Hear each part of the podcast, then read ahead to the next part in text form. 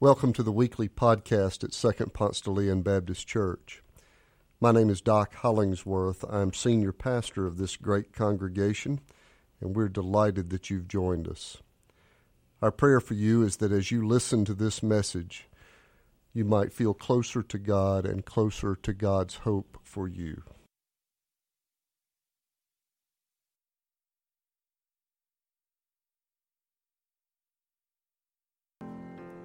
Well, hello, friends. I greet you with Jesus' joy. It is great to be with you this morning, even virtually, my friends.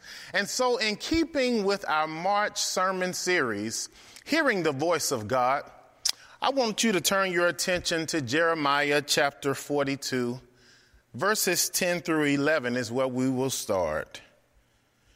The New American Standard Bible says, if you will indeed stay in this land, then I will build you up and not tear you down, and I will plant you and not uproot you.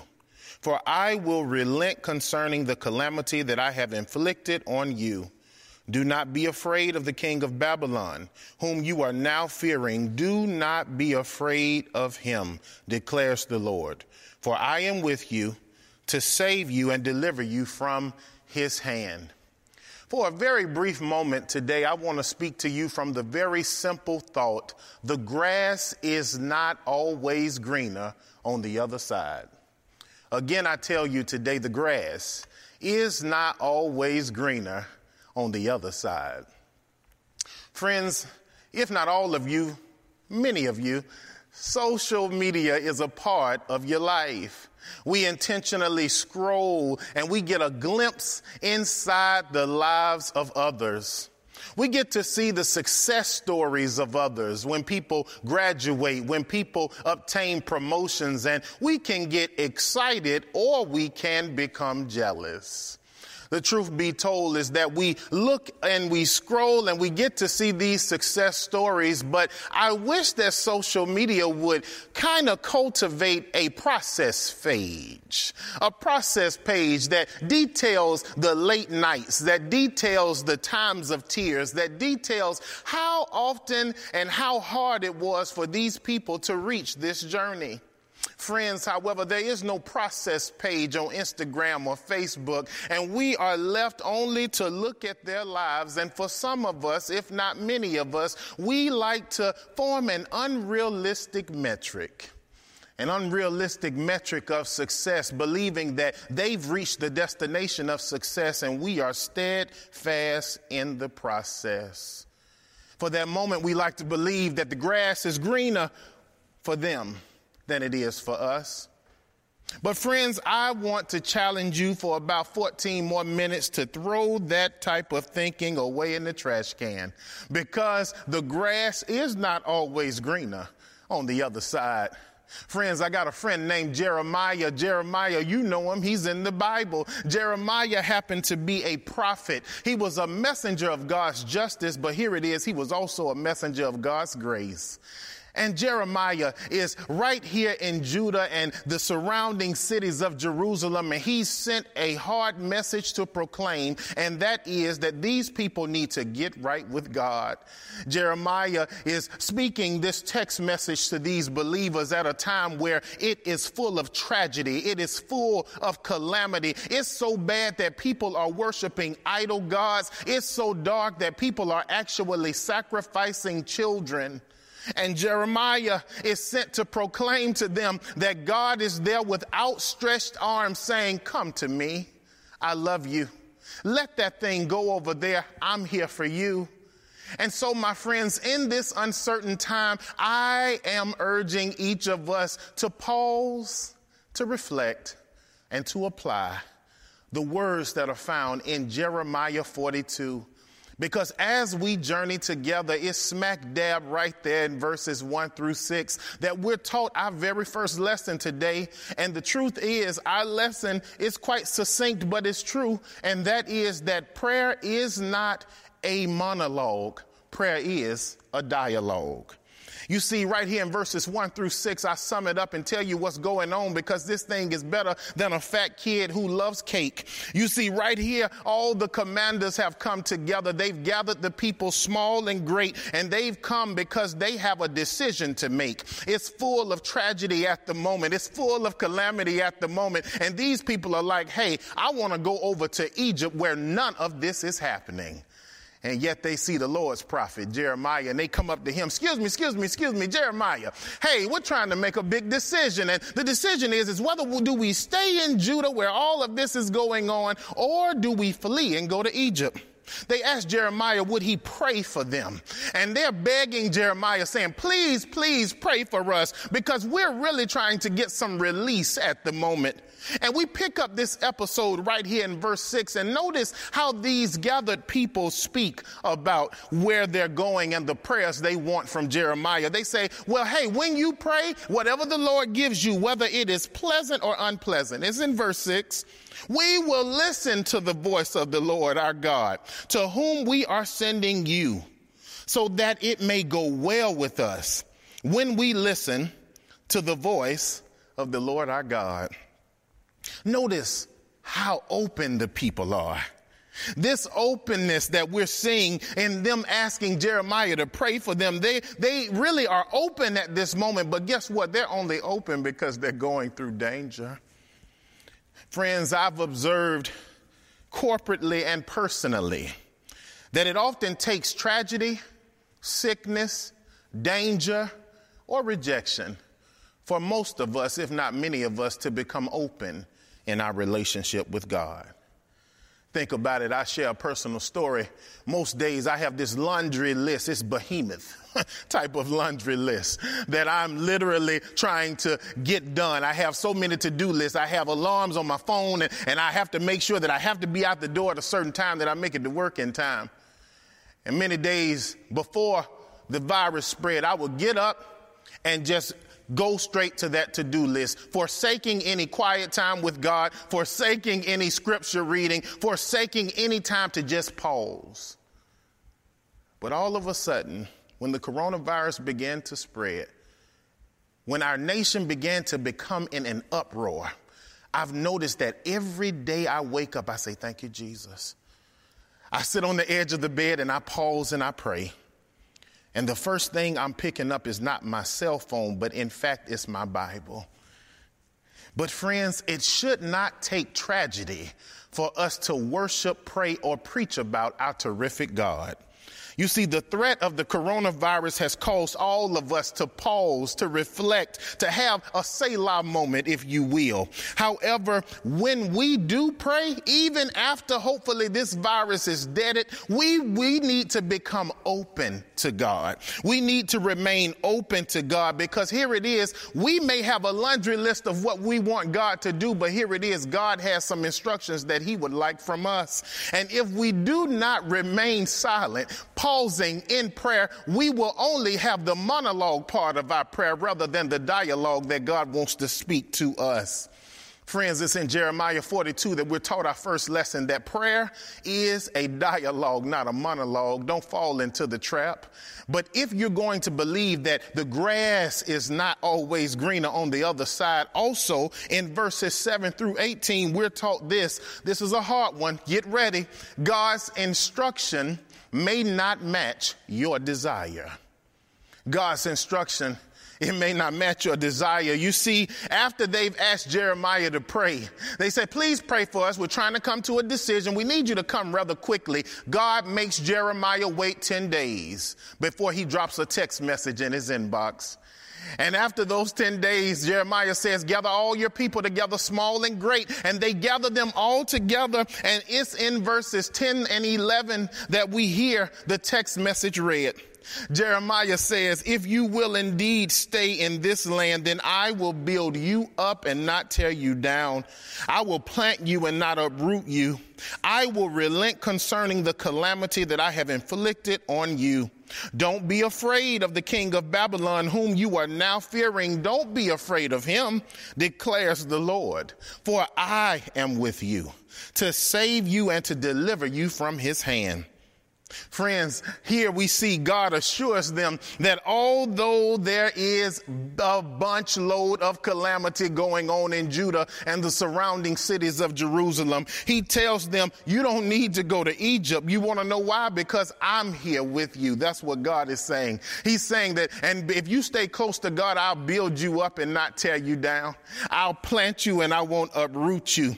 In essence, what God is speaking to them, we know to be true of us and can be reminded of it right now that if we stay close to God physically, mentally, emotionally, and spiritually, we can count on the promises of God being manifest in our life. But yet, on the other hand, the text message gets a bit worse now because he says, if you're just so caught up in saying you have to believe that the grass is greener in Egypt, then guess what? The things you're scared of, war, the things you're scared of, diseases, the things you're scared of will have access to you and you will die there. Friends, herein lies the truth. It is always easier to run away from God than it is to remain faithful to God. See, in this time of panic, we can fill our life with all, we can fill the voice of our life with so many things. We can fill them up with negative thoughts. We can fill it up with unhelpful dialogue. We can even fill it up with a pessimistic attitude. But this is not the desire of God. God instructs us to trust God even when we cannot trace God. God instructs us to trust God and not lean on our own understanding. This is why the wisdom writer says in Proverbs 12 and verse 25 that anxiety in a man's heart will weigh him down, but a good word makes him glad. You see, our natural desire as human beings at this moment is to complain at this moment, it is to talk about how we have been inconvenienced by the spreading of the coronavirus. But it's in this moment that we need to come out of our creature comfort and focus on the God who gave us all comfort. And we need to begin to ask, God, what do you want of us at this moment? Because when we do this, then we become submerged in the instruction of God, even though it may not match our desire. I promise your Father knows best. Friends, the grass is not always green on the other side. Jeremiah 42 teaches us that prayer remain open. It's not just a it's not just a monologue, it's a dialogue. Remain open because God's instruction may not match your desire and it's okay. But yet we approach an intersection now in verses 19 through 22. And it's the intersection of whether we will believe or be deceived, even virtually. You choose. You see, after Jeremiah has revealed this long, good and bad, happy and sad text message, Jeremiah then affirms everything that the Lord has told him. He says, Judah, surrounding cities of Jerusalem, I would do what the Lord says to do. He knows best. He's telling them that you need to stay put, stay close to God, get real tight with God. Even in the midst of the war, the famine, the tragedy, please stay close to God. Because I promise you, the grass is not greener over there in Egypt. And he tells them, if you'll stay close to God, God will stay close to you. But, friends, at this moment, as you may be sitting on your couch watching TV, or with your computer in your lap, I want to ask you a question. What will you believe during this time?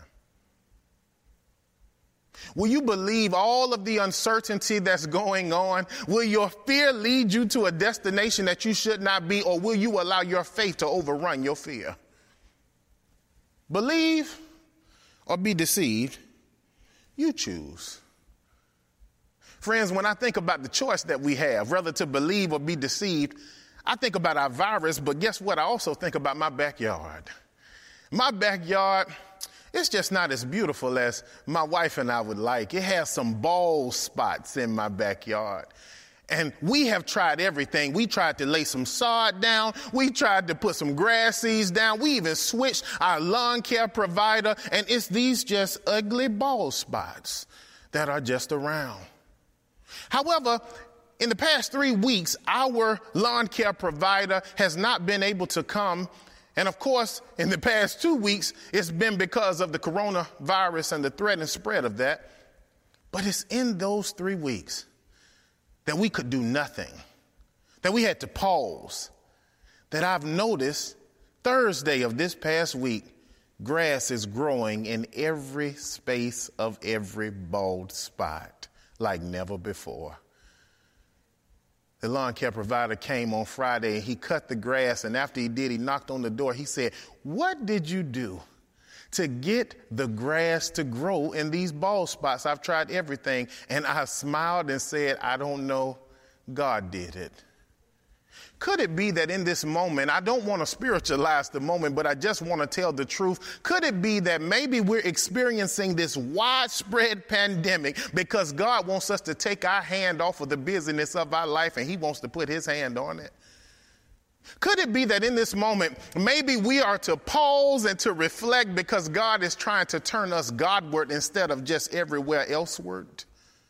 Could it be that in this moment, God wants to teach us that the grass is not greener in our busyness? The grass is not greener in what we can accomplish. The grass is not greener in everything else, but the grass is always greener with the master gardener named God.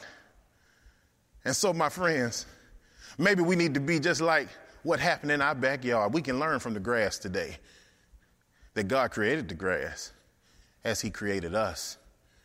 And as He created us, He knows what works for us best. And so, my friends, today, the question I have for you is this Will you follow God or will you follow your fear?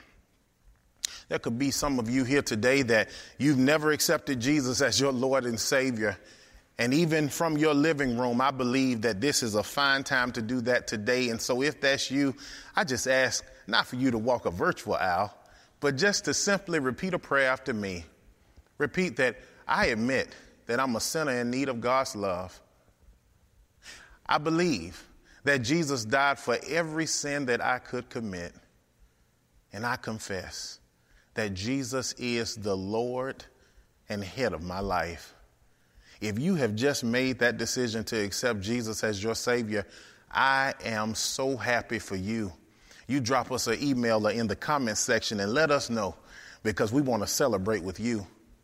But it could be that someone here may feel like you want to be a part of what God is doing at Second Ponce. If that is you, hey, feel free to let us know in the comment section that you want to connect with us because you better believe we want to connect with you. We are simply imperfect people serving a perfect God. And so, friends, if that's you, I invite you to write a comment or a post or email us. You can go to spdl.org. All our emails are there. But as we prepare to end our time together, let us be reminded of this fact by Corrie ten Boom that we should never be afraid to trust an unknown future to a known God. And so I together take away the sermon in a sentence is simply this God sustains us. Reliance on any other thing other than God provides temporary comfort. Let's pray. God in heaven, we thank you so much for all you do for us. God, we thank you that you're the God of comfort in the midst of uncertainty. And so, God, please allow our faith in you to overrun our fear, that you may build us up and not tear us down, that you may plant us and not uproot us, that you may offer us the full length compassion that you give to all of your children. In Christ's name we do pray. Amen. Thank you for worshiping with us. We hope to see you soon.